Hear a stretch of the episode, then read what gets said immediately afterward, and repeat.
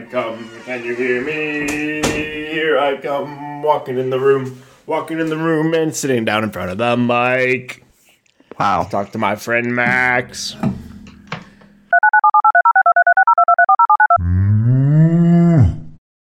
Hello. That's like a Sam Sperlin uh, musical. Yeah. Do you yeah, sing a I lot? watched, I watched? Hamilton a couple weeks ago, so Still might some, that. huh? might have some lingering Hamilton in my bloodstream. Yeah, I've heard people diagnosed with that. Lingering Hamilton, yeah. Mm-hmm. It can be it can be pretty dire.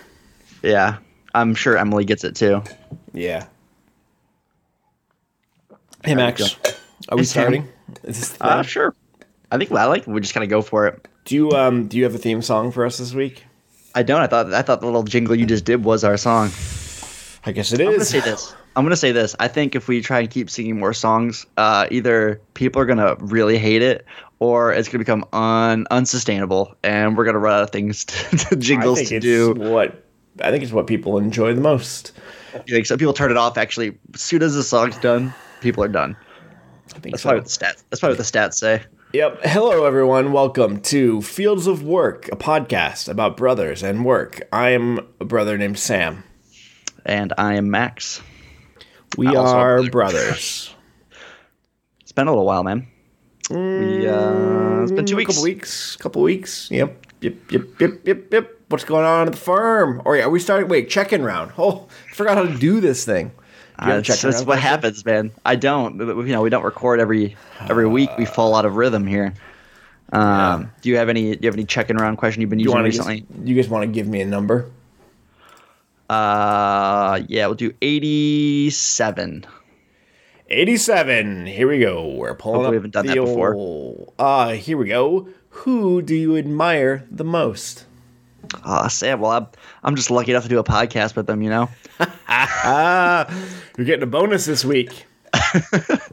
Woohoo! Man, I can't wait.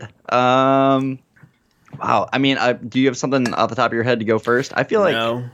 ah, it's not a it's not a question that I love. I don't All love right, give me, question. give me, give me another number. All right, that was that was your birth year. I thought maybe we were onto something for like a real knockout question. Yeah. Um, your birth year. What birth year? 2009?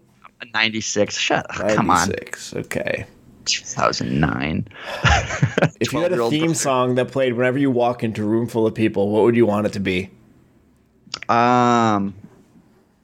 Uh, thank God I'm a country boy by John Denver. That'd be What? great. That's the you know what song that is. It's a song from You're Letters. not a country boy.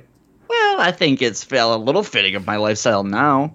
What do you I think it should be? It is. I suppose What, what, what do you want? me- What do you want me to? What do you want my song to be? What Uh, I want. Old? McDonald. Okay, so we went down a similar vein there. Your song's just worse. Mine was a little bit more on the nose. A little bit, yeah. What about you? Do you This know is- the song Carmina Burana? I don't. I don't know if I do. Car- what's that? Can you- Here, can you spell on. it?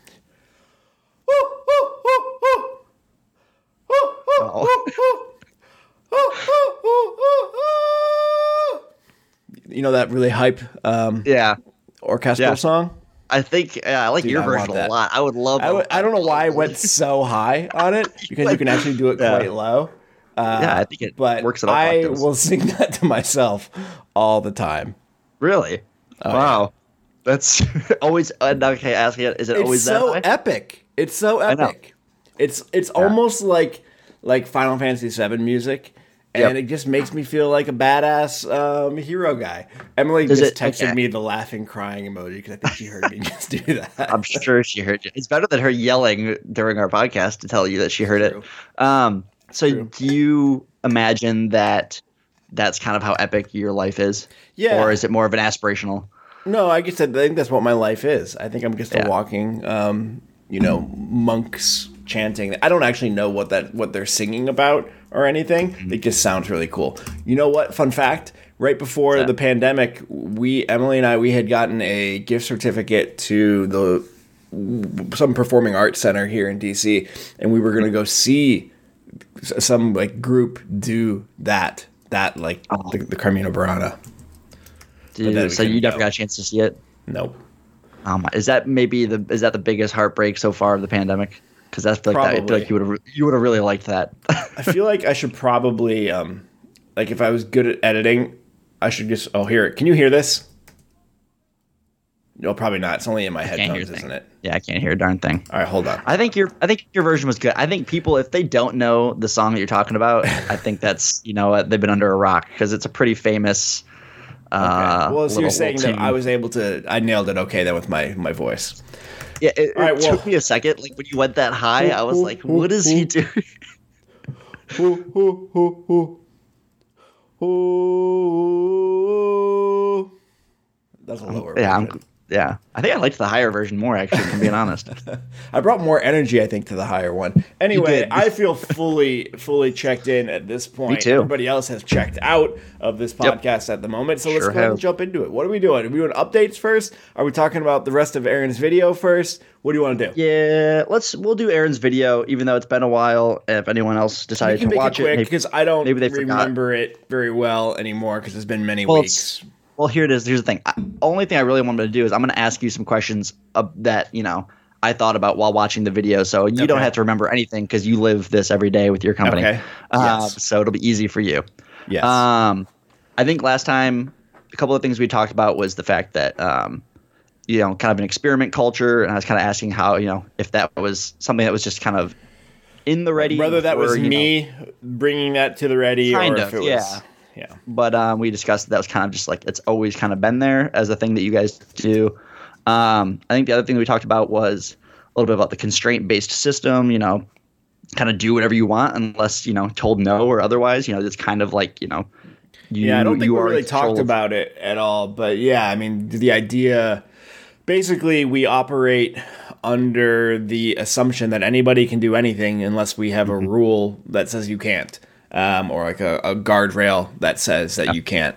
Uh, because we we all know what we're trying to do, we um, trust each other to be adults and not do silly things. And if you're not sure about something, asking for advice is always uh, very welcome. And then I don't know the the last bullet point that we would have gotten to before I we did the second half of the video would have been um, the the whole idea of the way you guys do staffing, and I, I think this is just interesting. The the marketplace, as you called it, the marketplace for staffing, where it's kind of a little bit like free agency, and like if someone has time or wants to jump on a project, you can kind of like, you know, see if they want to join the project that you just that you are starting or that you are thinking about um, Yeah. taking on. And I my main question was, well, you can describe it a little bit, but also I was just curious, like if you if that was the thing you were trying to apply to another company, is that a thing that's a lot harder to scale as the company is a lot bigger? Let's say not at the ready, but let's say you you were actually at a client and they're interested in that idea, but they're a pretty large company. Is it hard to kind of create that marketplace, or is it still kind of work? You think? I don't know if there's experiments yeah. or things that have been done before, but I have not personally worked on a project where that has been the nature of the experiment, but I know others have. And I think in some ways, having a larger. Let me just back up a second and just briefly explain what you were referring Yeah. to there. So, the way typical consulting companies um, staff projects is that essentially you have people whose job it is is to monitor how the the excess capacity in the organization and essentially match people to new projects. Uh, and what we do instead is we call it it's our you know our talent marketplace. Essentially, we have people who we call project stewards who are build the kind of leading projects and they need to build a team to do the work and it's up to them to essentially go out into our system and talk to people who are looking for work um, who may be coming off of one project because it's ending and are looking to start a new thing. Um, sometimes, sometimes it's a matter of hiring someone new into the organization. Um, we actually have a pool of people who we've already vetted that project stewards can go to. But essentially, it's a two way marketplace. So nobody can compel anyone else to work on something. Um, and at the same time, you're also not guaranteed to work on things. Like you have to you have to have a positive reputation in the the system to where other people want to work with you. And other factors come into play too how much money you make because each project has to hit a certain margin which means after we mm-hmm. pay the people who are working on the project a certain amount has to come back to the ready. So you can't necessarily build a team of the most expensive people in, Yeah. in the system. Um, but it's worked out well for us. You know, it, it results in teams full of people who are working on things that they more or less want to be working on. Um, and there's you know some positive social pressure to be a good teammate because if you are terrible, nobody will want to work with you again, and then you're not going to be making your actual consulting rate when you work at the ready. Um, So all of that works really well for us. And in our system, because we're relatively small, like just over 20 people, it's a um, it's like a social system. It's primarily done like you. We all know each other. We all talk to each other a lot. We're all aware of what is going on. So there's not a lot of tooling needed to make this happen. I mean, we have Yeah. some like spreadsheets and some other visualizations that show availability, uh, but really it's a matter of just like going and talking to people. This basic idea, though, can be used in other contexts. It doesn't just have to be uh, consulting companies or other sort of agencies. Any situation where you have a uh, a bunch of work to be done and a pool of people to deploy against it, um, there's opportunities to build teams in more of a marketplace way instead of somebody um, essentially having to build those teams uh, from the top down. And the thing I was going to say at the beginning is that in some ways, having larger uh, groups of people actually makes it easier. Is Yeah. as long as you have mechanisms for understanding the pool of talent that we're looking at here. So if there's Yep. 200 people, you can't know everyone, but so you need ways to be able to filter that group to see like who's good at what, who wants to do what, and and to a certain extent, you don't even need to do that all that much as long as you have. If you're truly doing it in a marketplace, then it's a matter of people opting into the things that they they want to work on. Um, Yeah. and it's you know very rarely would you be in a situation where it's purely opting into stuff? There's always going to be various constraints. Like you know for us i said you know the money and the the kind of the skill set. Um, but it's just an interesting idea that can be done in, in more places. Like you don't have to do everything in organizations where somebody is kind of like directing people to to various uh, areas. And also you know it's not a panacea. It's not going to work in every situation. Yeah. but it can be um it can be interesting. And people feel it, it generally feels very different than what they're used to in generally a positive way uh, as well. So people get stoked uh, behind the or uh, stoked about the idea.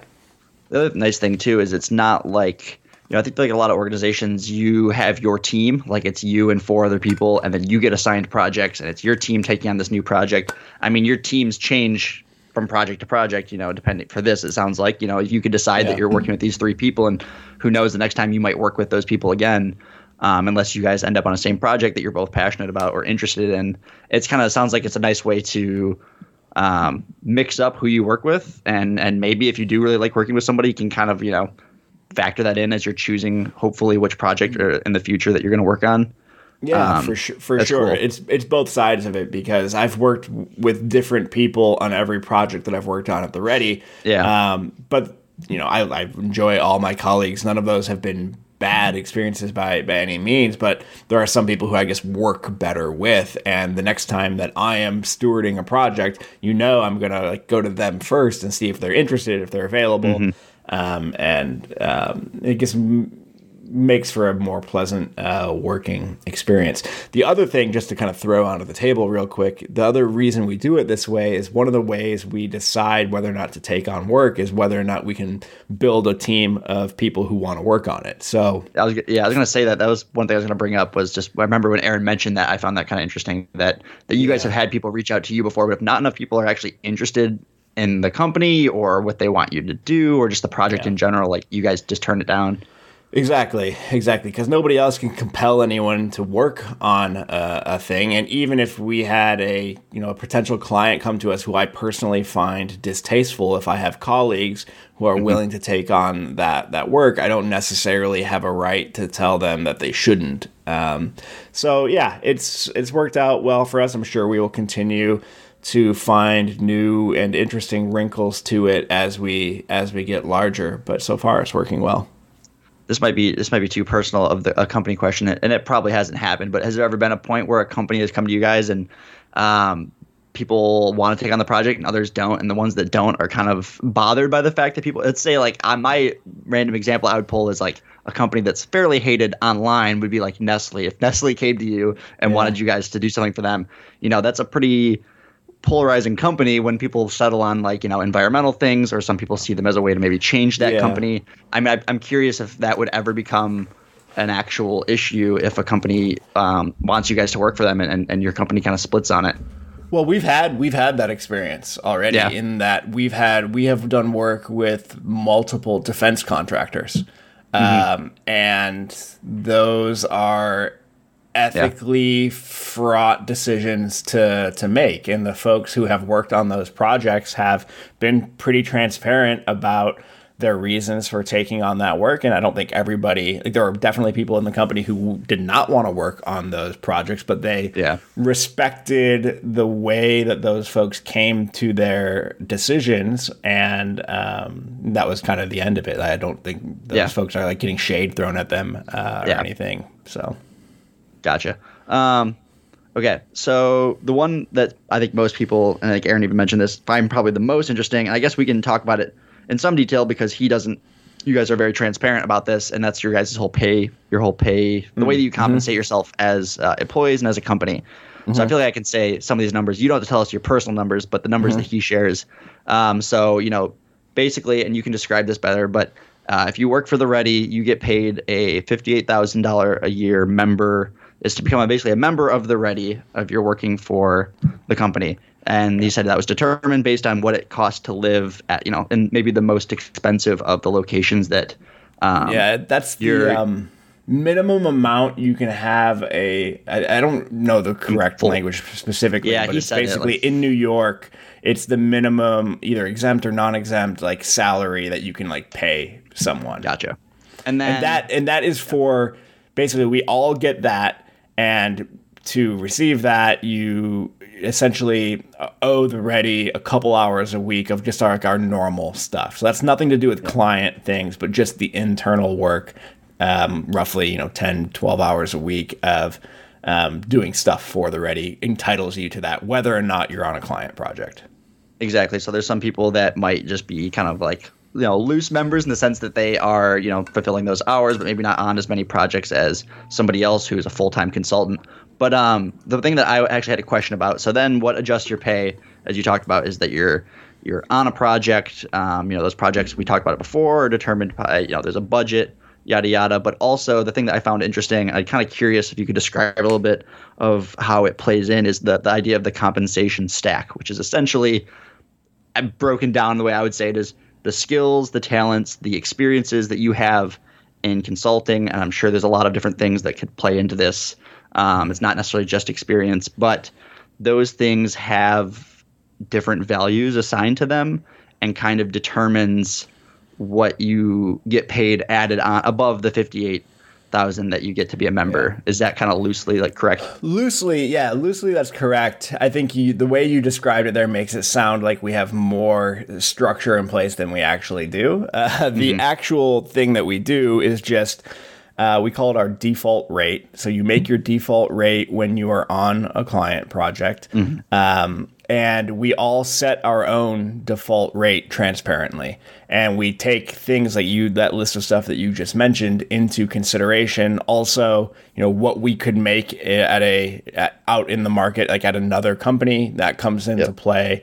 And it's certainly not uh, a science. We also have a bunch of um, internal research that we've done on what comparable kind of experience levels make at various other sort of consulting firms that um, do similar ish work that we do. And essentially, mm-hmm. each member is responsible for kind of self-examining their experience and their skills and their talents and there are various kind of check various questions that we have laid out where you kind of rate yourself on these various things you look at what you would make in the market potentially. You look at what comparable people within the ready have set their rates at.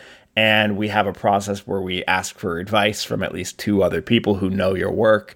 And um, we set our own number there, so nobody can say whether you whether you have to go up or down. You can get advice that someone will say like, "Hey, you know, based on what I've seen you do and you know these this other data, I think you should raise it a little bit, or I think you're maybe a little bit overpaid on that. Um, mm-hmm. Which is like, those are interesting conversations to have, and most people in companies don't have those. So I think we've had to get better at talking about about money. Um, and then we just have it all listed in a transparent spreadsheet uh, essentially and we all know what each other makes and again kind of coming back to our reputational system um, like you you you don't want to be perceived as not being worth what you what you have set yourself at um, mm-hmm. just in the sense of like if you are going to be expensive that means i can't have like I can't have two expensive people on a project, so that means I'm going to be bringing somebody in more who is maybe younger, less experienced, newer to the ready. And you know, is that what something I want to do as a pro? You know, that's potentially more work. So basically, yeah, I mean, we all um, we're, we're all very aware of what each other makes, and I, I mean, I we've been doing this now for a couple of years, um, mm-hmm. and I actually I really like it now. The whole idea behind it is that we wanted to make it such that money like we all make what we want to make so we can like not worry about it.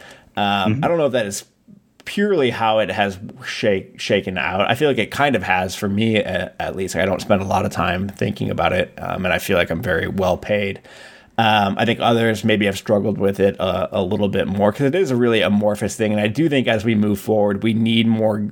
We need to create more guidance for people coming into our system about yeah.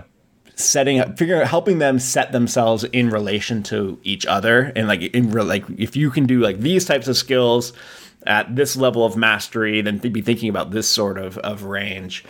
Mm-hmm. Um, and then the only other thing is that we also have some internal roles where the vast yeah. majority of us are all consultants doing mostly consulting work, but we do have some key internal roles that a few of us hold, and those have um, rates uh, attached to them, so you can, can you, above and beyond. Can you give an example or two? That's I, one of the questions I had down was a couple like example of a key role. Like, what is something? Is that like you said the newsletter is now actually you guys hire outside or we actually just hired someone who um, holds a role now called um, i'm just pulling up our list of roles called i think it's content strategist but part of that is yeah. she writes the uh, the newsletter now so that's a key so for example that's a, a key role essentially that yep. you know of the content strategist like um, so that has a pay and compensation associated with, with it as well in yep, the sense exactly. that because you might not be on as many projects or any projects at all if you're mostly an internal. You know, Aaron right, mentions that he's exactly. mostly have, internal. You know.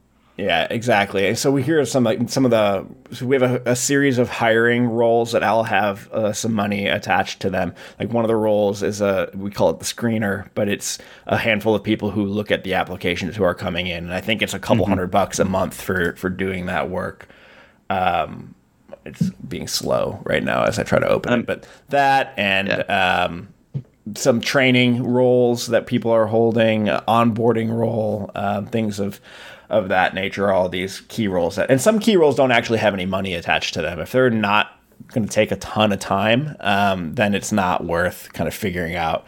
Uh, it, it basically just kind of falls under our normal member rate. Our, yeah, yeah, and I'm sure it seems like I mean, obviously, this whole idea of transparency. I'm sure if someone started to pitch that, hey, this is actually taking this many hours per week currently. I'm, you know, whether it's there's yeah. more uh, applicants coming in than you had to screen originally, or whether that's they add somebody else in, or you can increase the pay. It seems like you know it's a very flexible thing yeah. that if for any reason you felt like, wait a minute, I'm not actually being compensated for my time anymore, um, yep. or properly, you know, you could have that discussion pretty easily. So how oh, yeah, often sure. does that come up at the retreats, or when do you guys kind of like discuss that kind of stuff? Would that be a Friday the, meeting, or like?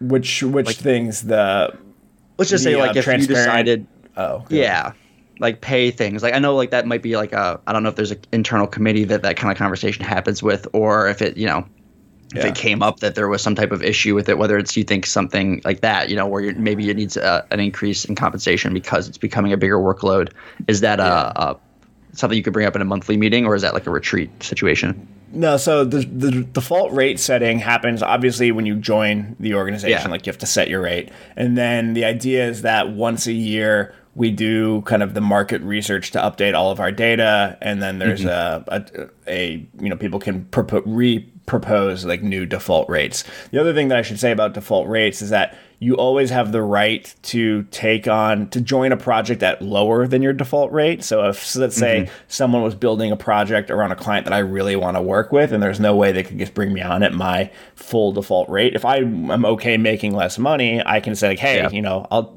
pay me half my default rate and I'll be a member of this team because I just really care about what I want about this thing here. And then on yeah. the flip side as well, if you are working across multiple projects, you can actually you can end up um, making basically 150% of your default rate across those two projects. So if you're saying, "Hey, I'm going to take on a bunch of extra work because I want to make some more money," um, yeah. then you can do that. And that's what I did for a while on my project when we were selling a bunch internally and we weren't able to hire fast enough. My partner and I said, "Hey, let's just put this on our shoulders. Let's make our lives miserable for a little while, make some extra money." Yeah. And like it ended up being best for us and for the the ready. But the other yeah. stuff that you were talking about is what we would do at we would call it a governance meeting, and it happens okay. once a month, and anybody can bring a proposal, or a proposal can be either a new role or a new agreement or an edit to an existing agreement or or role. And we have a process where we consider those proposals and give feedback on them, and then make a decision on them in in that governance meeting. Yeah. Um, yeah, I feel like just two comments. One, I could, like you mentioned before, I could see how it would be really intimidating potentially to join the Ready, and then yeah. you open this spreadsheet and they say, "Hey, this is what everyone is making. um, where do you think you fall?" And it's just like, "Oh yeah. man, like I've never, you know, especially when you're." I've never worked for a company like this, which is, I think, fairly, you know, yeah. common you, that you don't work for a company that talks about money this way. I can see how me being the person I am, I would probably come in way under what potentially the market value for myself is because yeah. I'm like, oh, I don't, you know, I don't, I believe I'm new here. I shouldn't be paid but you know, some of these other people are being paid. And you've mentioned that before that just because somebody is hired, you know, just because you've been at the ready a while doesn't mean that if you hire somebody in who's new, but they actually have a ton of experience in consulting, have been doing it for a long time, yeah, that their that their value or that their what they should get paid isn't, you know, it could be more than you. And I can yeah. see how, you know, that can kind of make things feel a little weird for people as, you know, yeah. I yeah, I, I experienced this one a lot because I have been at the ready the longest, other than Aaron, and mm-hmm. I don't make the most money at the ready. And we very frequently yeah. hire people who make either just about what I make or more than than I make because it's yeah, yeah they're they've had long careers doing this type of work other places, and mm-hmm. they should come in at a at a a higher rate. Uh. But yeah, you just I've I've, I've had to really level up my ability to like talk about money without getting my emotions too wrapped up in it um, by this whole process that we've we've undertaken. And it's always a yeah. a work in um, work in progress. But I, I, I like the system so far. It feels it feels good that it's I'm not waiting for somebody else to like notice that I'm doing a good job and to like, give me a raise. You know for example I think it was probably about six or eight months ago, I bumped up my default rate for the first time in, in a little while. And, you know, it was a, I got advice from people based on how well the project had been going and the, the skills that I had developed. And I, I raised my default rate and nobody's given me guff about it. I'm still, yeah. still doing, doing work. Um, and it was nice to, to get that. And, and I'm sitting here now feeling like I don't, I don't feel any stress or tension around my current rate. Like I'm going to be fine kind of hanging out where I am here for uh, yeah. I think a while as I continue to build skills and then something either we'll either we will develop some some new documentation that to help um, provide some guidance around when to think about raising your your default rate or mm-hmm. you know because it's a marketplace if I if I have people trying to get me on projects a lot um, if there's more work than I can do, then that's a signal in a market that your price is too low. Um, yeah. So that you know I could consider raising my my rate then. But right now, um, yeah. all is good. Yeah, two things. One is it does make me think of like you said you don't have that stress because you feel you know, but it makes me think of like uh, an NHL player signing a huge contract and I wonder like and then they don't perform. You know, yeah. like I wonder if like I mean, I'm sure that's a very stressful situation to be an NHL player that just got you know a huge five year contract at you know six million a year, and now you're not playing. I tell you right now, my rate well. is not six million a year. well, I know, I know. I'm just saying that that idea, that stress. Well, um, the nice the nice thing yeah. is with our system, I mean, it's also a stressful thing is that you only make your default rate when you're on a project. Yeah, so if that's you true. can't get on a project, no, it doesn't matter how much your default rate is. You ain't making it. You're only making your your member rate. And can you change that at any point? Let's say like you're like, wow, I'm really not getting accepted onto any projects. I must be way too high. Like, does it matter? Can you change your rate at Yeah, any you point? can always you Uh, can yeah. always you can, I mean even if you don't officially change your rate down, you can You can take tell them you that, can yeah. join a project at a at a lower at a lower rate.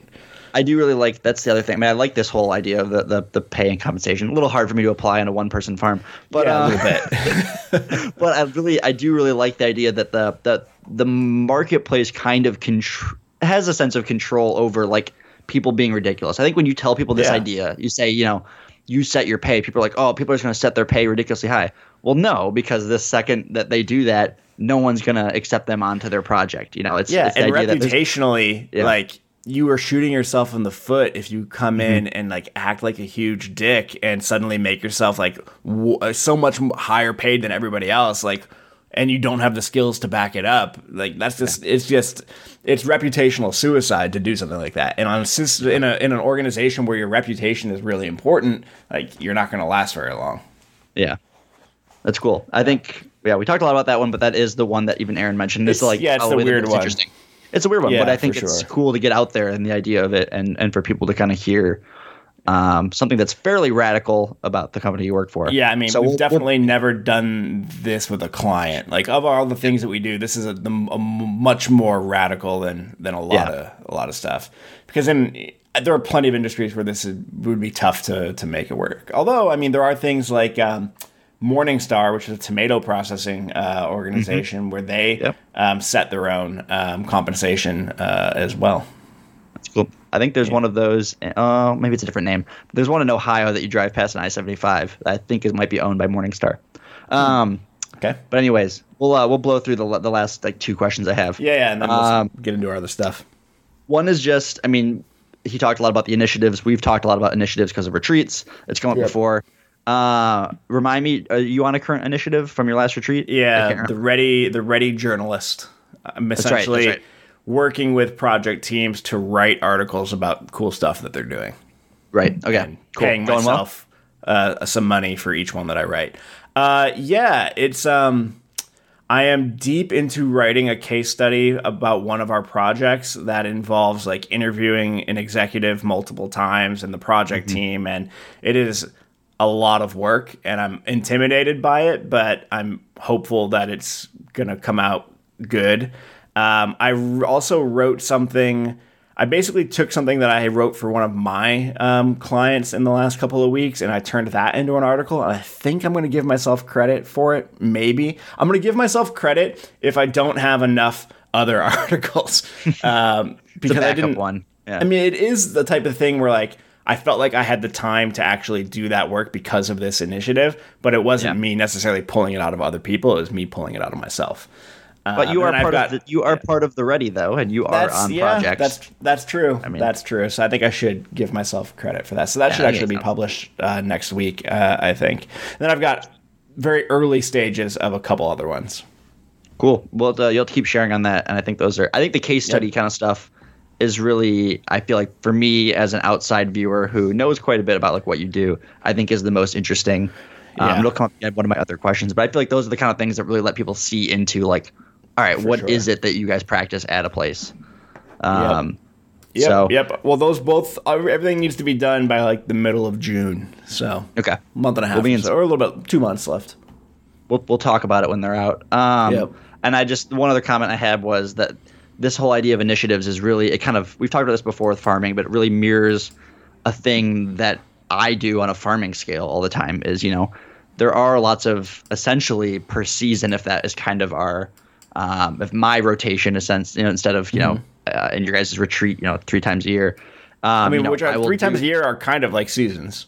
it's close, yeah. I mean, it really is. I mean, so you know, especially depending on the the crop, you know, there's a lot of little experiments that I do on the farm as well. You know, whether that is you choosing just straight up plant varieties and trying to mess around with different plant varieties, trying to mess around with the way that you trellis hoop house tomatoes. The thing, like, there's a lot of things that really are essentially initiatives, kind of um, that I am choosing by myself or with my boss, or we sit down and Yeah, talk about it. you're making bets basically.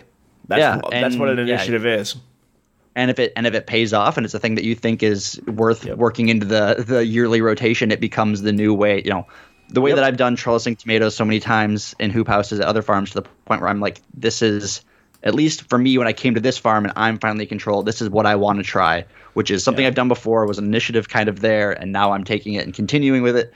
And then if it doesn't work, I'll readdress it next year when I get another chance. Well, that's um, where our permanent hiring and training kind of functions and processes came from. You know, now we mm-hmm. have people who are just working on that all the time, but the very early stages of those systems were initiatives that we did for a couple of retreats in a row, and they got to a pretty solid place, and we were able to create some permanent roles uh, around them. So, yeah, very similar uh, thing.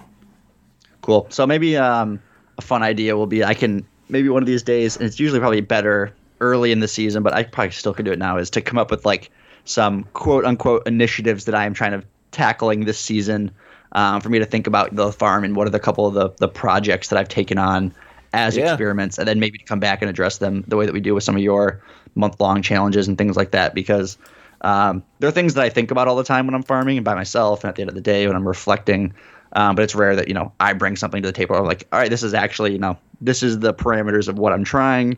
This is yeah. how I'll know if it works. If it doesn't work, you should actually write it down.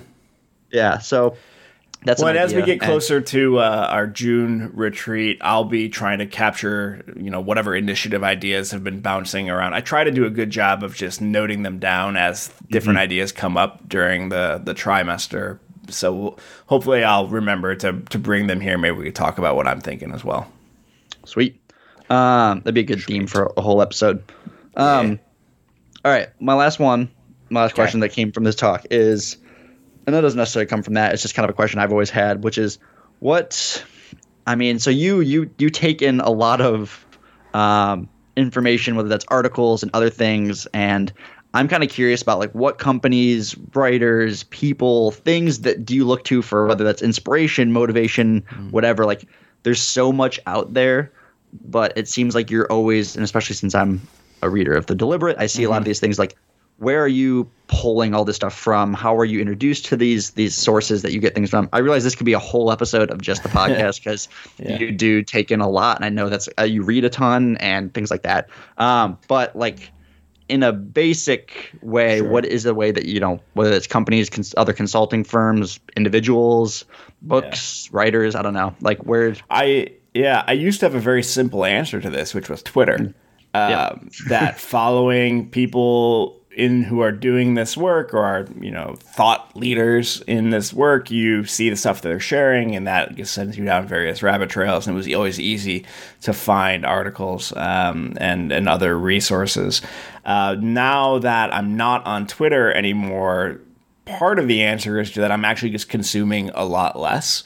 Mm-hmm. um, and I think that has mostly been actually pretty pretty good for me. Um, I have I think one thing that I've learned about myself is that I can use consumption of information under the guise of research or just learning um, as a crutch to not develop my own thinking um, or mm-hmm. create my own stuff, do my own writing. So part of I, the last couple of months has been deliberately stepping back from how much I was consuming of other people's stuff to try to make some space for me to make my own. That being said, um, I read a ton and I mean, where do I, I basically I'm always anytime I hear about a book that sounds like it might be interesting or up my alley, I'll just throw it on a, a list in Goodreads, basically, um, of books that I want to read. And I always, as soon as I finish a book, I start the next one, and I don't really have a process behind it other than mm-hmm. just kind of scrolling through that list and grabbing whatever looks interesting. Um, and sometimes Sometimes that means I read a bunch of nonfiction in a row. Sometimes it means I'm in more of a fiction place. But book wise, I feel like I just kind of I don't I don't really have a system other than just always making sure that I'm being aware of interesting things that I could read and then just having that list ready to go when it's time to pick something new. Um, mm-hmm. I mean, as far as like specific people, there's all sorts of um, various writers online and otherwise who are doing interesting things in this space. And if you read their stuff, then you become aware of the books that they are citing or the thinkers that Yeah. they are citing, and then you kind of become aware of them and you read their stuff and you start um, kind of just following that that path, and you kind of create this web of writers and thinkers who are all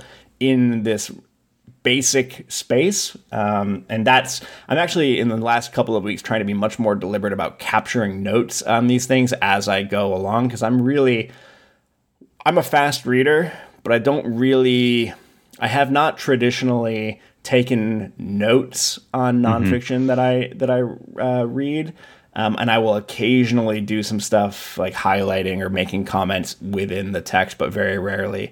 I um, am trying to change that up now and actually create a uh, kind of a digital garden of my own notes on the stuff that I'm reading, so that when I sit down to write or create something, I can already have a bunch of raw material that I've thought through and made already started making connections so that I can I can do that a little bit more easily.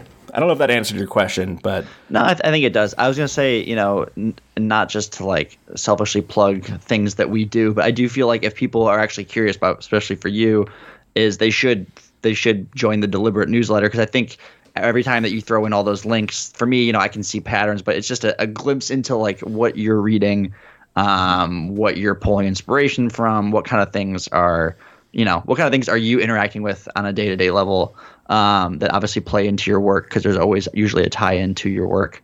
Um, so I feel like that's a good example. The other thing I was going to say, this is going to be like real cliche or sound really tacky, but I feel like it sounds like when you are the point that you're at now with trying to create your, you know, do more writing, be more deliberate about what you take in. It seems like, uh, especially now that you're off Twitter, but you're less of the kind of person, and not that you don't read, but less of the person that's sitting there and looking for great articles that are written by other people and trying to be the person that's writing those articles. You know, I think that's a perspective change from when, you know, if you're new into a field for me, like I am Yeah. reading and taking in a lot about farmers on my scale. And, you know, at a certain point, if I feel like I have those ideas or I want to take the next step, I would ideally be the one writing those things that other people are reading. And it seems like that's a little bit, I mean, you've always been doing writing, but it seems like that's a little bit of a, a shift mentally or internally for you that, you know, you want to be putting out these high quality um, Yeah. articles and longer pieces that other people are turning to to read, you know, that will Yeah, pop up on their they'll pop up on their weekly newsletters, but they share it to other people.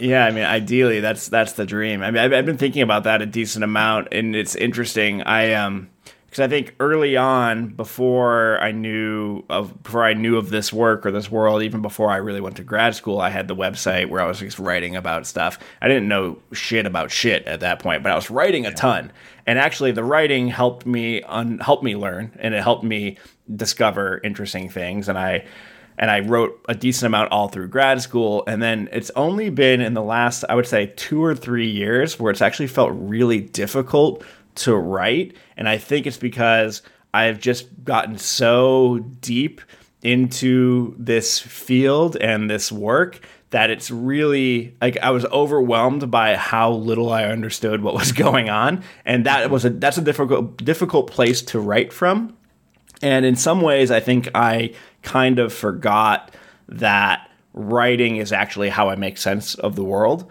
And only in the last little bit of time have I started to come out of that a little bit and not be, not feel like I had to have something to say in order to, to write, which maybe, you know, may not be surprising if you are familiar with my writing and don't like it. But, uh, but writing, you know, writing is how I make sense of, of things. And I want to be doing more of it. And I do, to your point, I think my wheelhouse with writing has always been these kind of short blog articles, a um, couple hundred words, maybe a thousand, twelve hundred words, uh, which is fine. And I think you can do a lot of really great writing in a short little um, container like that. But I want.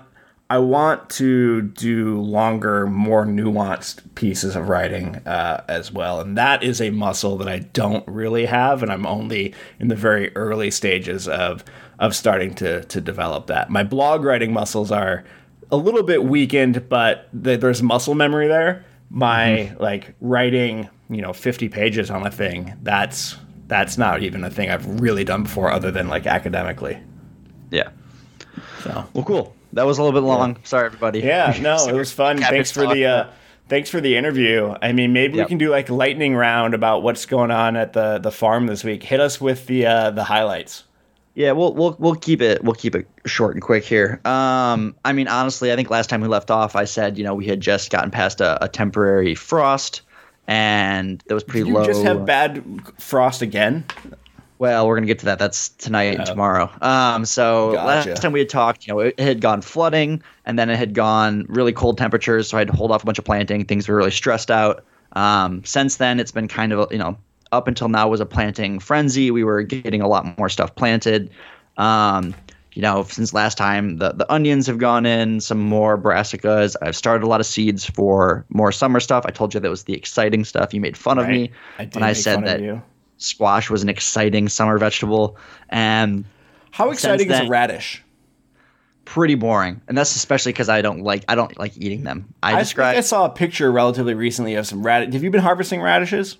Oh yeah, they're a good. They're an early spring They're crop. handsome. That's not handsome vegetables you grew. They're a pretty little guy. That's a French breakfast radish, the long skinny ones where they're Huh. they're white on the bottom and kind of a reddish pink up top. And they're long and skinny. I, ha- I have had a radish on like an egg or something in the morning at a restaurant. I think I think the classic French breakfast way to eat them is like those French breakfast radishes with butter and like something else, like you know, like a good butter.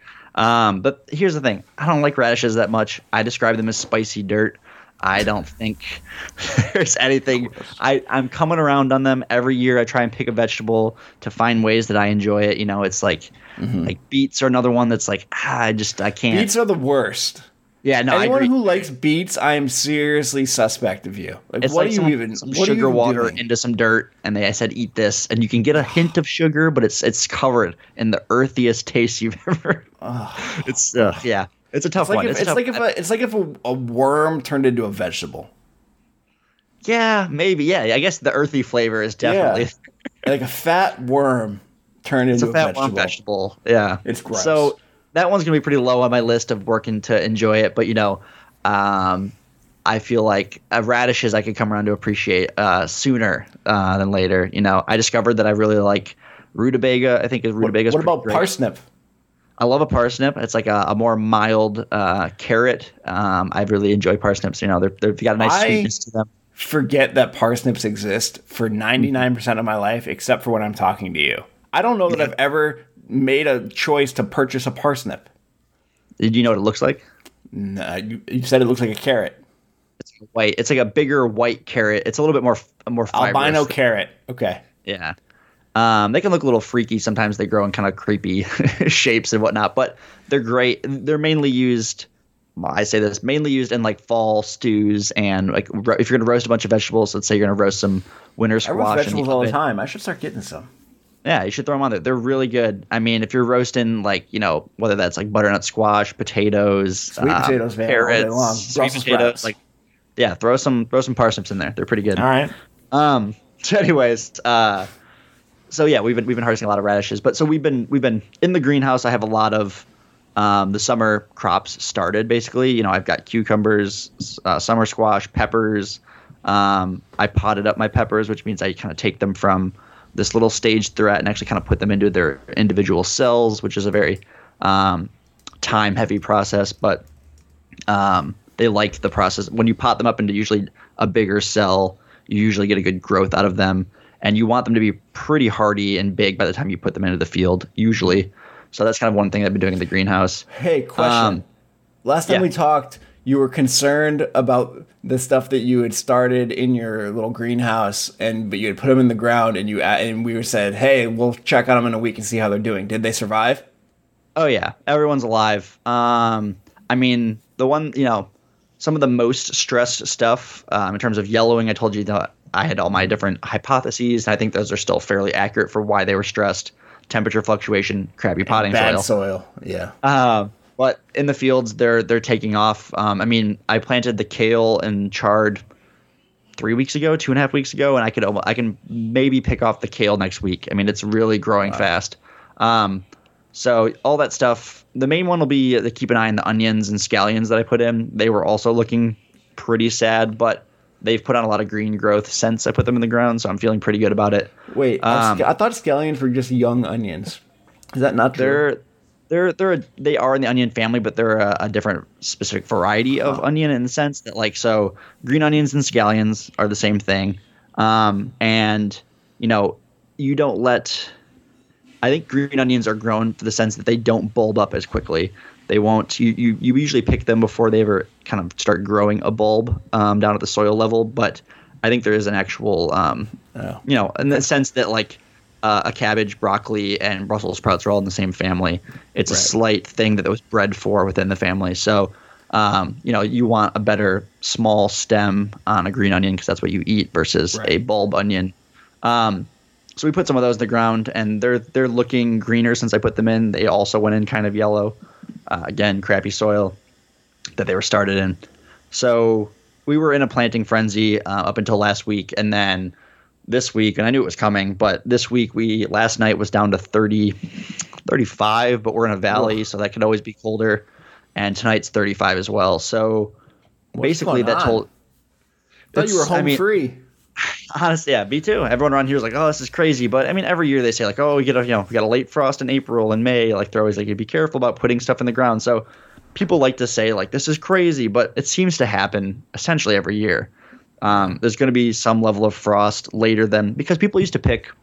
This is how the farmer's almanac stuff. People pick like an arbitrary date where usually you don't get a heavy frost afterwards. Well, things change pretty easily, and yeah, and usually not it's not great. always.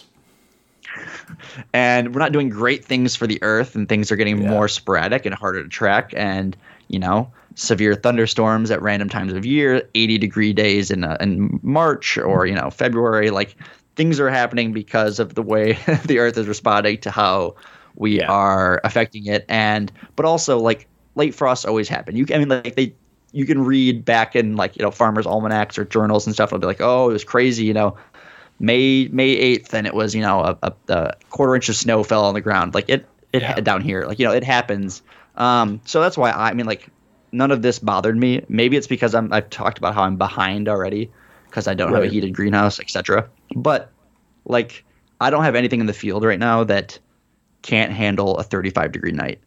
Um, for the most part, I'm like I'm very I'm very. Last night everything was fine in the fields. I covered 80% of the stuff in the row cover that we've talked about. Um. At most, that row cover keeps the plant like one to two degrees warmer. You know, it's not a felt blanket you're putting on top of it. It's pretty thin. Not an electric it's meant, blanket. it's meant it's meant more for for pests and bugs than it is for frost, but you know it's keeping the frost off the leaves, um, which is an important part. Um, but you know I wasn't that worried about any of that stuff, and still am not. The one thing I'm worried about is that I don't have a, a true greenhouse, and so uh, my hoop house that I'm treating like a greenhouse can get pretty cold at night. Um, so I've I've had to do some adjustments for these cold nights, and that's basically I mean, just some, you know, real jerry rigged looking situation there where all the plants that I'm worried about, which again is like summer fruits, cucumbers, peppers, those kind of all things. The exciting ones.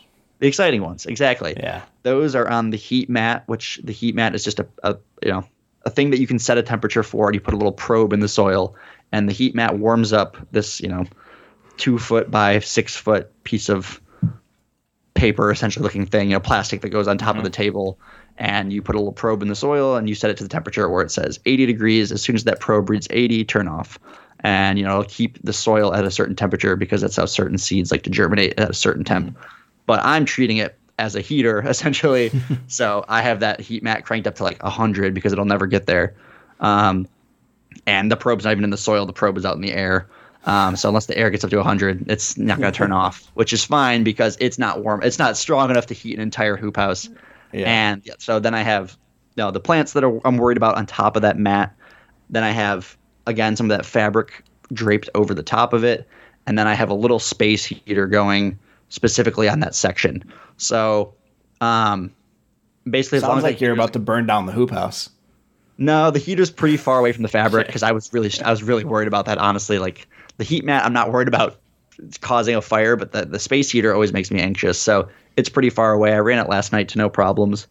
Um, but so we'll see tomorrow. I mean, tonight is is pretty chilly, but I'm thinking hopefully the stuff will will eke by, and then fingers crossed we're we're home free. Um, How's Flossie gonna handle the, the the cold? You make him a little, nice little sweater. They've had much colder weather than a 35 degree night. I can tell you that. Remember, we had snow here not that long. You know, Yeah. a month oh ago. yeah. You know, little duck boots. They're little naked feet on the cold ground. That's tough. I think their feet are meant for uh, for handling lots of uh, weather that our feet are not. Um, and last time, like it was so cold that they're like, you know, Flossie's pool was frozen solid, and I was out there breaking the ice and pouring fresh water in for Flossie. So I think they're feeling like totally fine. Um, Right. So that's kind of I, I'm at a little bit of a lull because this cold weather's coming. Um, once I get through tomorrow night, I can kind of put some more stuff in the ground, start more seeds, kind of you know get past this point. Um, a couple other things. I mean, this week was a much bigger harvest, so you know you said you saw that we were harvesting radishes and whatnot. So previously, I had been harvesting one crop a week. You know, maybe whatever had come in from the hoop house. You know, I don't have a lot of hoop houses, so if the radishes were ready in the hoop house, that's what I was harvesting. Maybe some greens. But finally, the things I have out in the field are starting to size up. So this week, I had five items that I was harvesting that were ready um, between the hoop houses and the field, and that finally just made it feel a bit more like a farm and a little bit more like a, you know, I'm actually I'm actually doing something over here. And so, I mean, we went from for example, we went from essentially a sixty dollars sale the week before between radishes and greens to a couple of our you know wholesale our clients to four hundred and eighty dollars this week. so you know, Ooh, pretty big in jump. that dough. You know, I mean, it's not uh, it's not the ready money, but it's definitely a jump for a one man farm to go from Yeah, sixty no, to four eighty. not actually being sarcastic. I could go for Um, whatever bucks right now. but uh, I mean, it's it's also just nice to know that we can make that kind of money in you know April. And I think next year, if I have a better situation for starting seeds, we can be making that money sooner too. But um, it is it is it does feel good to be knowing that I'm covering way more of the farm operation costs, my own costs when um, I can harvest this from the field from from four or five crops, and that the demand was there that I could find, you know, through that meal kit company that we sell to, through personal customers, a lot of the friends of the owner. She has a lot of friends that are in Nashville that they were honestly almost our biggest sales for the week, and then uh, a sale to a, a chef who's doing a farm to table dinner this weekend. So it was great to have you know the outlet for the stuff. I was a little worried when stuff was starting to, to size up that maybe we wouldn't be able to move it all. So that was that was actually um, pretty motivating, and Cool. hopefully we'll continue on from from uh, for the weeks to come as more stuff hopefully gets ready. Um, I have on here brief mouse problem. Uh, I had a I had started a bunch of seeds. Mouse had not been a problem at all. I killed I think one earlier this year, and it seemed to stop everything. Then one night was pretty warm, so I decided, hey, I'll leave the greenhouse door open, um, and get some good airflow. Whatever. Mouse must have moved in that night. Got so got some this- good mouse flow. he was like, "This is pretty awesome that you're leaving this door open. Thank you." And he moved on in, and he ate a bunch of stuff that night. And so I was furious, and I was like, "Oh, come!" And he just he sampled everything. He treated it like a buffet. He walked down that greenhouse table, and he was like, "Beet tops, pretty good. Zinnias, that's a flower. I'll try it." And he was really open to just about everything. You could tell what was his favorite, what he didn't like. Some things like Yeah, real kohlrabi. ratatouille situation. It really was, and I do. I like. I mean, I like to personify him in my head, and then I then I, he ends up. You know, the moral of the story is I killed three mice with a mousetrap, and um, that's where the personification ends. Oh But- man, yeah. that meant that basically it was really frustrating because I we potted up all those peppers I was telling you about. That's like we had 15 trays of peppers and eggplant, and he had been eating peppers and eggplant, and that's a high value crop. They take a long time to germinate. You know, I started these weeks ago, so I was like stressed. I was like, I can't have him eating these right now. So I had to move all of my trays of peppers and eggplants to my screened-in porch, um, which just felt more locked down, but it doesn't get good sun. So essentially, I was telling them, hey, just sit on the back burner here for as many days as it takes me to stop to kill all these mice, and I'll move you back into the greenhouse where you can grow again. And you know, right now they were over in stasis, um, which was frustrating. It, it didn't set them back probably that far, but I did have a, my screened-in porch was full of them for about six or seven days as I set mouse traps and killed As you went seven on mice. a Or, mouse no, not- killing bender. yeah, I think it was like four, four mice I killed, and it seems to be at a point now where they, it, it- I'm not seeing any action at night of them eating anything. Um, the other stressful thing was that was my week to start all of my winter squash, and the one thing that mice genuinely love is the seeds of anything in that cucurbit family. So, summer squash, cucumbers, winter squash, like that's what they want to eat. And I was over here thinking, I need to start 20 trays of winter squash. That's expensive seed.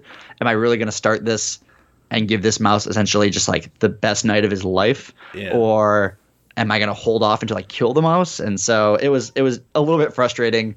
Um, I had some, you know, again, talking about jerry rigging little setups. Like I had started all the seeds, then I had like wrapped fabric really tightly around the trays because um, the seeds hadn't popped yet, obviously, to try and keep the mouse from being able to get underneath. Right. And it seemed to work. Um, so I, I've been past that. I think, hopefully, knock on wood, my my mouse problem's over That's good. for for now. I mean, not over, but right. The- Um, the, the mice never end. then they, that's the that is the moral of the story is that the mice and pests in general they never end. No. Um, other than that, we talked about my CNG, the certified naturally grown inspection, um, was coming up. That was last Wednesday. Um, not much to comment other than it was, you know, it was basically just like chatting with another farmer, a farmer friend, um, having her ask me a bunch of questions about how we're growing, how we're doing things, um, and really just to talk about. It was way more like it just felt like getting lunch and talking about farming, um, which was nice, to have the stress not there, like an organic certification process. Right. And so uh, I got to turn that in next week. Um, there's a couple open-ended questions that I need to sit down with with the owners and talk about. Uh, it's cool, you know. One of the parts of the certification is they want you to talk about and set like three sustainability goals for your farm in the future. And there doesn't have to be sustainability in the sense that like we want to take care of the earth better. One of the choices is economic, you know, sustainability. Like how, what's a goal for making your farm more viable? If that's the thing you want to choose, Right. is it you know, there's a lot of different little prompts they give you that you can kind of set you off to to have a discussion. So That's we're gonna do that tomorrow. Kind of talk over the future of the farm and what's you know three things that we would like to to actually work on.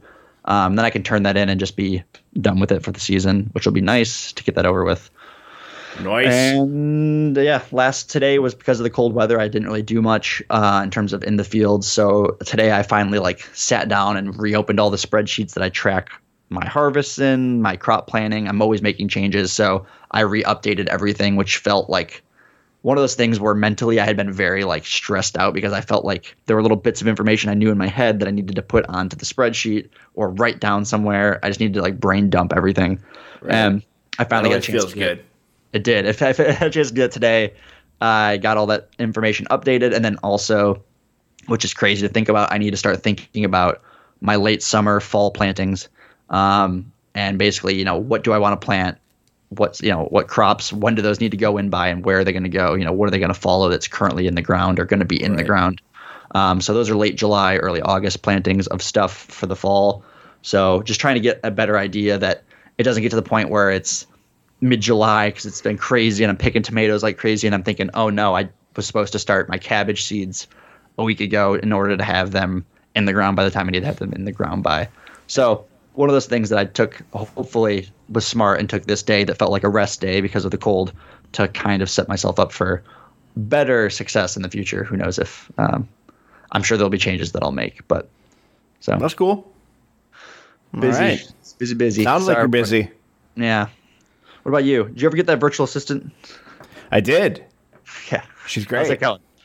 We we can save that for next time. We're we're running along, but uh, no, she's great. She's done all sorts of like useful things already. Um, I am I am pleasantly surprised.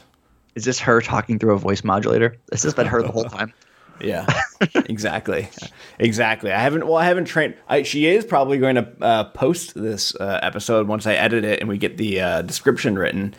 Okay. That is something I showed her how to do, which is going to be kind of cool. Nice. Yeah, it's, it's pretty great. Yeah, we'll talk. Uh, we'll talk more next time. I gotta I gotta go to bed. Oh, that's sure it's late for you. That's right. Nine oh eight, baby. That's a farmer schedule you're on. That's right. All right, Maxwell. Talk to you next week. See you, man. See ya.